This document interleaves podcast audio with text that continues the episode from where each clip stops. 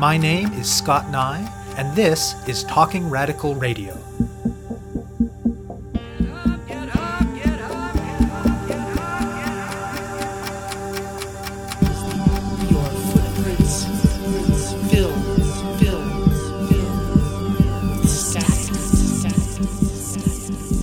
Hello and welcome to Talking Radical Radio, where we bring you grassroots voices from across Canada. We give you the chance to hear many different people who are facing many different struggles talk about what they're doing, how they're doing it, and why they're doing it, in the belief that such listening is a crucial step in strengthening all of our efforts to change the world. On this week's show, I'll be speaking with Daniel Sarah Karasik and Dara Title. It would be hard to overstate the impacts of COVID 19. The death toll globally is approaching 2.5 million, and it recently surpassed 20,000 in Canada. The direct impacts also include significant suffering, as well as long term medical consequences in at least a subset of patients, the exact implications of which are not yet fully understood. And as is so often the case, there is plenty of evidence that people who are already marginalized through things like racism and poverty are experiencing disproportionately worse health impacts from the virus.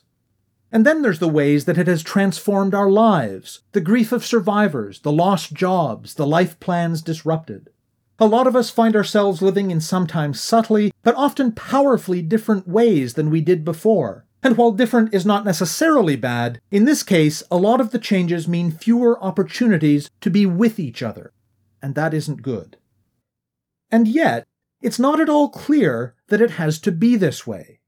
Vietnam, Australia, New Zealand, even the maritime provinces and northern territories within Canada have had much, much more success than the central and western provinces at keeping case counts and deaths low.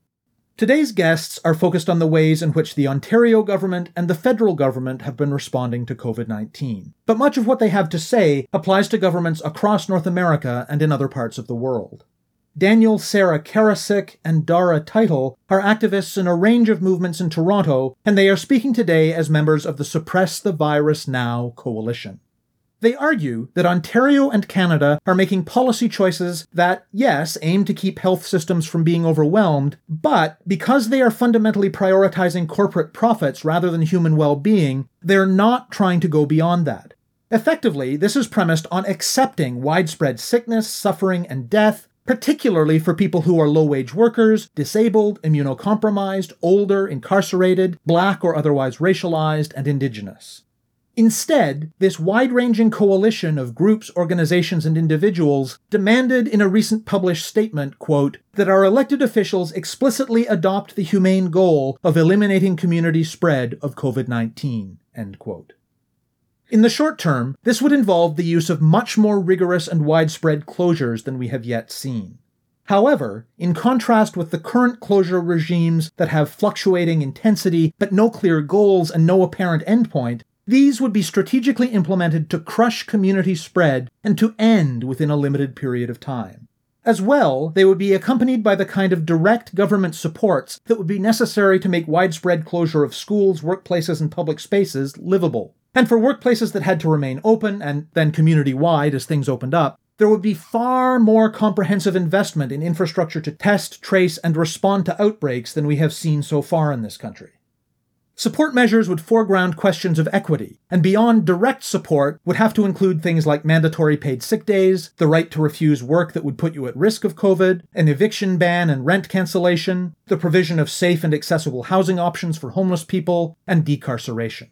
Other measures would include increasing social assistance rates and the minimum wage, ending for profit long term care, shifting a portion of police funding to social and health supports for black, indigenous, and racialized communities, regularization of status for all migrants, and greater restrictions on interprovincial travel.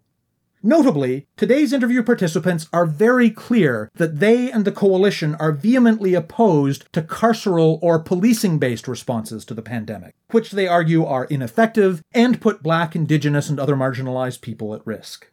While the member organizations of the coalition are all busy with their own campaigns, often on specific related demands, the coalition will now be shifting towards efforts to turn their collective demands into action. I speak with Karasik and Title about the response to the pandemic so far, about what needs to change, and about the Suppress the Virus Now coalition. I'm Dara Title. I am an activist, a socialist, a playwright, and I work in politics as well. I've been an activist most of my life. I find myself often working on campaigns, both professionally and in a volunteer capacity. Personally, I'm an artist from Toronto and I've been a socialist since I was old enough to know the word. I am one of the founding members of the Courage Coalition, which is a membership based organization that was founded as a movement to try and bring electoral politics closer to social movements and social movements strategically into electoral political arenas. I also have been helping Daniel Sarah recently on the Suppress the Virus Now coalition, I should mention that I worked on Parliament Hill for five years for the NDP on women's rights, gender equality, and Indigenous affairs files. I did that until I left in like a blaze of fury. And that's when I founded Courage, sort of as a way to ethically engage in politics for myself. But having been in formal politics for so long has given me some serious perspective into how the sausage is made and how policy decisions are made. And let me tell you, they're sometimes not made for the right reasons. I'm Daniel Sarah, they, them. I'm in Toronto. I'm a writer and social movement worker. I feel like I'm such a latecomer to these sorts of understandings of the world. I had no coherent political analysis for most of my 20s. And then I, you know, did a lot more reading and what have you. And then in around 2017, I moved back from the States where I was doing a master's and I started to look for an organizing home, looked to like plug in here in ways where I could be useful. I was particularly interested in prison abolition work. But I ended up finding an organizing home in the 15 in Fairness campaign, the Fight for 15 and Fairness, and then I work as a writer. I've been writing for Briarpatch Magazine fairly regularly over the past few years. And I wrote this piece in the fall called Suppress the Virus Now, which was sort of like the precursor to the organizing or coalition building that Dara and I and many others have been involved in since, which was really sort of just laying out the principles, making it what I thought was like a pretty common sense argument that aiming at keeping ICUs from maxing out, keeping ICUs from overflowing is not enough. That this is like the policy of even the federal liberal government to a great extent. And it's just like you're just assuming then that a lot of people are going to die. And you also kind of like know who those people are, broadly speaking. So it's a racist, ableist, ageist policy. Two, and I've been trying to help pull together the Suppress the Virus Now coalition, which is an assembly of community groups, labor groups demanding an effective viral elimination strategy in Ontario and beyond. Basically, to consolidate around a refusal to live with COVID 19 and instead to eliminate it from our communities and put in place the social supports needed to do that equitably and successfully. We recently published a, a, statement that has dozens of organizational signatories and a few hundred, I think, individual signatories, laying out a roadmap of what that kind of plan or strategy might look like. So, this interview won't make it to the airwaves for another couple of weeks, but the day that we're talking is February 3rd, 2021. Ontario Premier Doug Ford has just announced that certain public health restrictions are being eased. So, start from today and, and speak more broadly about the logic that has informed governmental responses to COVID 19 and your concerns with their approach. I'm coming off of a vivid flash of Twitter anger just now at the Ontario government's plan to reopen schools in two weeks, which just seems absolutely murderous. And it's like flying in the face of everything we've learned, even just sort of empirically or experientially through the pandemic so far. So cases have been dropping in Ontario lately, probably in large part because schools are closed. Other things are closed, but you know, province was closing all kinds of stuff earlier in the fall. Nothing seemed to be making a difference until the winter holidays when schools were closed as planned and the, the closure was extended. So, you know, hard to know. I mean, certainly workplace outbreaks are playing the biggest role, and not enough workplaces are closed to really get a handle on the spread. But cases are dropping, but they're like sort of still well over a thousand cases today. They're mostly close to 2,000 cases a day in Ontario. But in general, the policy response provincially in Ontario, as in a lot of provinces west of the Maritimes and south of the Northern Territories, has been reactive, in no way proactive, has been full of wishful thinking, magical thinking, unfounded, groundless optimism that simply responding as the situation worsens will be enough to prevent it from sort of worsening exponentially and catastrophically. Just the seeming unwillingness to learn from past mistakes policy wise. It's mind boggling because at this point, if premature reopening means, as is predicted by epidemiologists or a lot of them, that we have a third wave in the spring, driven probably largely by these new variants of concern, which are much more transmissible. The British one seems pretty confirmed that it's significantly more deadly as well. If we have a third wave that's driven by these kind of nightmare variants, schools are going to close again, businesses are going to close again. And I hate to sort of frame this in these terms, but even from that perspective, even adopting the perspective of the Ford government's presumed base, you know, what business thrives with this sort of like unpredictability of cyclical shutdowns that are announced a week in advance? It's just a totally self defeating strategy or non strategy from almost every perspective, including what we'd understand to be like right wing ones.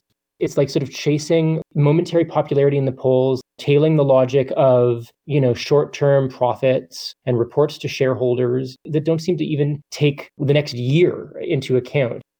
Zooming back to look at the federal response, so much of it is at this point wildly invested in the rescue provided by vaccines. I mean, it's amazing that we have effective vaccines so quickly, but it's still so restricted by the logic of capitalism. You know, these vaccines are patented and they can't be cheaply reproduced to give the global south access to them, which again is a completely self defeating strategy, even setting aside the ways that it's cruel and unethical. The reason it's self defeating is that these new variants are showing increasing resistance to the existing vaccines. And so, sure, booster shots can be made, vaccines can be updated in theory, but to have to be constantly updating these vaccines, let alone the possibility that, you know, there's a mutation that completely evades existing vaccine models. At this rate, we're going to be chasing our tail on this for years even in the parts of the world that have the prospect of sooner access to the vaccines. So again, it feels like such an incoherent strategy on every level. Maybe I can just add in that I'm like the mother of two children right now. One of them is high needs and out of school and eight years old and just losing his ever loving mind. And it's awful. It's terrible for parents. Both me and my partner have to work. Nobody's around to help with the kids. I had a baby this year during COVID. So I get, like, I so fundamentally get how stressed out and upset parents are even as such, I think if you really put to parents in the community the facts, which are listen, I mean, if you're going to send your kids to school right now, it's going to mean other children could die. It's going to mean that disabled folks can die. It's going to mean that elderly people are going to die. And that is the fact of it. And that's not how it's presented. And I think, Daniel, Sarah, you're actually giving too much credit to politicians when you're saying that this is an incoherent strategy. I don't think it is a strategy. I think you're perfectly right in the sense that it's totally reactive. I don't think they're thinking at all. Like we as the public sort of have this sense that they're thinking about making moves in order to protect the health of people. They are making moves in order to protect their chances of reelection. But in doing so, they're not thinking remotely about saving people's lives. They're not thinking about the long term health and well being of any person in the society. And as a parent, all I can say is you just got to pay me to not work at the same time as trying to parent my kids. That's the only way to do it. You have to like allow for everything else in society to be shut down. So case counts are super, super, super, super low. And then the first things that should open should be public spaces that parents can safely bring their kids into, including parks, including schools. And that should be the very first thing that happens because schools aren't free childcare so that you know the rest of the economy can function schools are places that support the health and mental well-being and education of kids and I actually don't think that's what people are thinking about when they make these choices to reopen schools or close schools. They're just thinking, well, my workforce needs to get back. The economy needs to continue. I don't want to spend the $6.4 billion that I haven't spent already on COVID on helping people through this time with income supports. I want to keep that money so that when it comes time for my reelection, I can erase part of the deficit and look like I'm fiscally responsible, which is my take on why Ford hasn't actually spent billions of dollars that he has in pocket. Have there been moments over the last year where you've heard an announcement of some government decision with respect to COVID and just been like, what on earth are they doing? Well, there was this one moment where they started reopening restaurants where my eight year old turned to me and was like, But mummy, aren't COVID cases just going to get worse now? And I said, Yes, child, they are. And he said, Why are they doing it then? And it just, I don't know what to say. And then he said, Well, when they get bad, won't they have to close down again? And I said, Yes. It's so funny listening to you describe your child's response because I used almost the exact same words myself. Just like dumbfounded or gobsmacked. Like, how could they not see that B would follow from A in that context? The reopenings in the fall, for me, that was a real shift I think objectively it was a shift in government policy, but also just in my own thinking and emotional responses to the situation. Because I think in the spring, I was, I think maybe like a lot of people, surprised by how comprehensive in some ways the state's response to the crisis was. I mean, it was not complete by any means. It was not a winning strategy. It did not put us in a position to avoid a second wave and so on, although it could have. There was a point where the job could have been finished and then testing and tracing massively funded and isolation supports and income supports massively funded that would have prevented the virus from taking off again. But, you know, in the spring, they did a more comprehensive shutdown of non essential work and school than has happened still in the second wave, even though the second wave has been, by almost every measure, worse. And the CERB was announced quite quickly. And, you know, the CERB had lots of holes and was imperfect in so many ways. But there was like a new program that was put in place to support people who'd lost income. And if you were used to the state constantly responding in the ways that we've seen the state respond in the fall, that is like with social murder, you know, with like fairly open contempt for marginalized communities, the impulse to like let people fend for themselves, you know, profit over people and so on it feels like that basic sort of DNA of capitalism and liberalism reasserted itself in the fall. While in the spring, there was this weird sort of like suspension, partial suspension of some of those ways of interacting. Like decarceration seemed like it was possible and was even happening in some limited ways in the spring. And that felt like there was this moment of like, wow, like what could be possible in this moment? There's this almost with whatever caveats about military metaphors, almost like wartime mobilization of resources and sort of big ideas that were able to be implemented quite quickly because of the crisis. And it felt super heartening in some ways the failure of that promise in the spring, I think, contributed to the explosion of uprisings in defense of Black lives in the summer and so on. And then in the fall, it was like, okay, this death cult of capitalism is back. The pause couldn't be sustained forever. And now, you know, things are just reopening and reopening, even as the case numbers rise, without any clear answer to the question, like, well, what happens when lots of people predictably get sick? There was all kinds of really amazing, energized, in some ways quite effective organizing happening. Rank and file educators organizing, groups that are in the coalition, like Ontario Parent Action Network and uh, Ontario Education Workers United. Really courageous, really well organized eviction defense. Keep Your Rent Toronto and a bunch of other groups. Solidarity, People's Defense, and Malton People's Movement. Like all these groups were doing such great work. And then on the sort of level of policy, there didn't seem to be any sort of like mass resistance able to use leverage, like no large scale work stoppages, no public disruptions of the kind we saw during the summer in the States, especially. It just felt like and this is a limit so far of the coalition too, it was all statements and it was all petitions and it was small scale militancy that was really important. It was stopping violence, but by definition, not able to stop the machine, not able to stop a policy that was putting more and more people in the hospital and, you know, killing people. Tell me about the process that led to the Suppress the Virus Now coalition.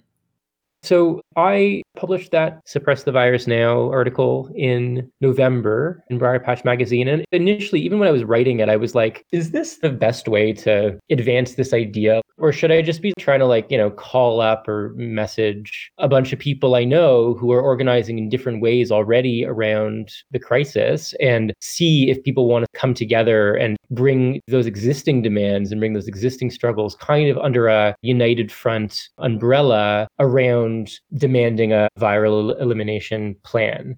Once the article was published, there was some encouraging feedback. And in particular, there was feedback from Winnipeg, a group called Communities Not Cuts in Manitoba has launched this campaign called Suppress the Virus MB. And it's much more multifaceted and active than our coalitional work is at this point. They've been doing weekly outdoor distanced actions and they've been doing art actions and they have lawn signs so it was like, oh, well, maybe we could build capacity to do the same in Ontario. And so I started messaging a lot of folks and calling up some folks and having conversations about what a coalition could look like and called a meeting in November that 30 or 40 people attended. And, you know, some groups were just like really busy with their own existing struggles and didn't feel like there'd be much of a benefit to plugging into a broader based coalition. And others there's a certain degree of anxiety i think among folks who've been fighting certain battles for a long time and you know dedicating a lot of resources and time to doing that. You know people are at capacity. People are really spread thin and some of that work of coalition building seemed to be about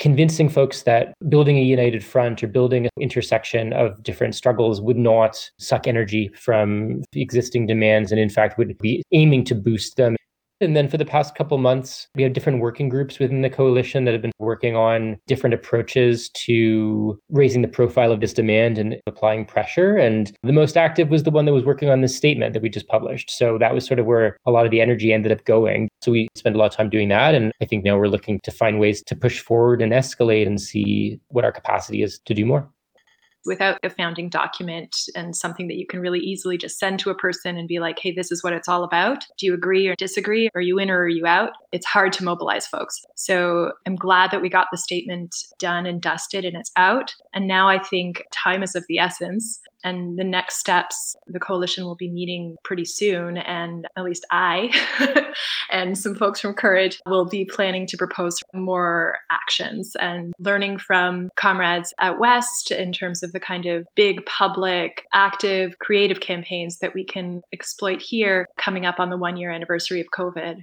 just listening to the rhetoric that's out there right now in terms of like, oh, we're losing time, the economy, all this hand wringing around the fact that, like, you know, we can't keep restaurants and businesses closed for one more minute or, or ever. We'll suffer this like massive amount of bankruptcies that will just cripple the economy forever and ever and ever. You know, I, I wonder sometimes if it had been put towards folks as, well, you can lock down for a couple months or you can suffer through several years of lockdowns and you're going to lose a whole bunch of your loved ones unless you're super wealthy just because the government is just too servile to capital and won't risk profits for the rich. If that's the choice that's put to people, that you're looking at a few hard months versus several long, long years, then maybe that's where we can communicate this campaign better to the public at large and really get mass mobilization beyond even just the left. Although I do think that it's a good idea for lots of organizations that call themselves left, including, you know, NGOs and including health networks and including some more moderate ones to jump on board with a COVID zero plan, as has happened in several countries around the world. We don't have years to spare. We have a climate apocalypse on our hands coming at us pretty fast. You know, two or three years of stifled mobilization and stifled efforts will suffer for it given my understanding of how governments work and how the only real way to get them on side is not through evidence based research. It's not through the scientific community. It's not through international examples. It's really going to be like through threatening their reelection. And so, if we can mount a simple campaign that as many people as possible can participate in that's focused around expressing huge displeasure and disapproval towards Doug Ford. Like his numbers are low. And I think there is a potential for this campaign for COVID zero and for suppress the virus to communicate its messages really clearly. So, what are the key things that the coalition is demanding? And how are you making the case that, yes, these would work? They would take us a long way to suppressing the virus? There is nothing mysterious about what needs to happen. Other places have done it. You need to close unsafe workplaces. You actually need to mandate that offices of lower wage workers have to let their workers work from home and other such things in places that you actually can't close because of like essential supply chain issues and healthcare, etc. You need to just have fleets of testing and tracing. And they just need to flood risky places with testing and tracing, testing and tracing you need to really understand that marginalized communities are the ones that are most at risk and need to take this as a moment of opportunity to finally allow people to live out of poverty and to finally allow people to have the supports they need to improve their overall health, not just to stop the spread of COVID. And then hopefully we never come back from that there are things that are getting lost in the shuffle with this like half-assed non-plan of the governments that are really risky to lose that need to stay open. For example like abortion clinics and sexual health services. I work as a sexual health advocate and at the beginning of the pandemic we just saw those kinds of health services shut down these things have to stay open. They have to be supported by like fleets of contact tracing. You know, we have friends, Daniel, Sarah, and I, who work in film and television. And a film and television set right now in Canada is probably the safest place in the world because they have these private trucks that show up. I don't know, money buys them, and they just test and trace, test and trace, test and trace the people who are on set. And that allows a big industry to keep functioning safely minimally we can emulate the best of what's been done elsewhere. You know, like in the Maritimes, one thing that seems to have been very effective, and certainly part of its effectiveness had to do with them doing it early, but they have interprovincial travel restrictions and just being really careful about not importing cases from elsewhere one of the priorities for our coalition has been to emphasize non carceral solutions. So, like when Quebec was implementing a curfew, and there was talk that the same might happen in Ontario, there was a lot of members of the coalition were really vocal that curfew was not something that we should call for as part of a viral suppression strategy because it was just going to intensify policing wouldn't even probably be very effective in diminishing viral spread. But even if it would, it was just going to seriously agitate existing harms. So closing workplaces and supporting people. I mean, that's the main thing. Shut down everywhere that can be shut down without disrupting fundamental supply chains and so on. And pay people to stay home and give housing to those who don't have homes. And in a variety of other ways that our coalition worked to propose, support people made more vulnerable by the pandemic and give people access to voluntary isolation by limiting economic coercion that gets people into the workplace the other huge piece of this situation that even if we were to crush the spread locally, there would still be these pockets of outbreaks. That this has been consistent across other jurisdictions, and we need really strong public health resources to get those under control before they spread. And in workplaces, adequate PPE. Can we talk about the vaccine for a second too? Like, we need this vaccine to go out effectively. And it seems completely insane to me that Pfizer and Moderna and other people are not sharing this precious recipe and allowing other people to have it and to distribute it as widely as it possibly can be distributed right now. And the fact that we have no national sovereignty for vaccine creation is, you know, just a function of neoliberalism of the past. Literally just Mulroney handing over the keys to people's lives to private US pharmaceutical companies. So can we turn our coalition and part of our campaign towards just bringing as much shame as humanly possible to big pharma and to corporate pharma? for the fact that they won't share and distribute the vaccine as equitably and widely and quickly as possible. You have been listening to my interview with Daniel Sarah Karasik and Dara Title of the Suppress the Virus Now Coalition. To learn more about their work, look for their January 25th statement on briarpatchmagazine.com. To find out more about Talking Radical Radio, the guests, the theme music, and the ways that you can listen, go to talkingradical.ca and click on the link for the radio show. On the site, you can sign up for email updates or follow us on Facebook, Twitter, iTunes, SoundCloud, and other platforms. I'm Scott Neigh, a writer and media producer based in Hamilton, Ontario, and the author of two books of Canadian history told through the stories of activists, published by Fernwood Publishing. Thank you very much for listening, and I hope you tune in again next week.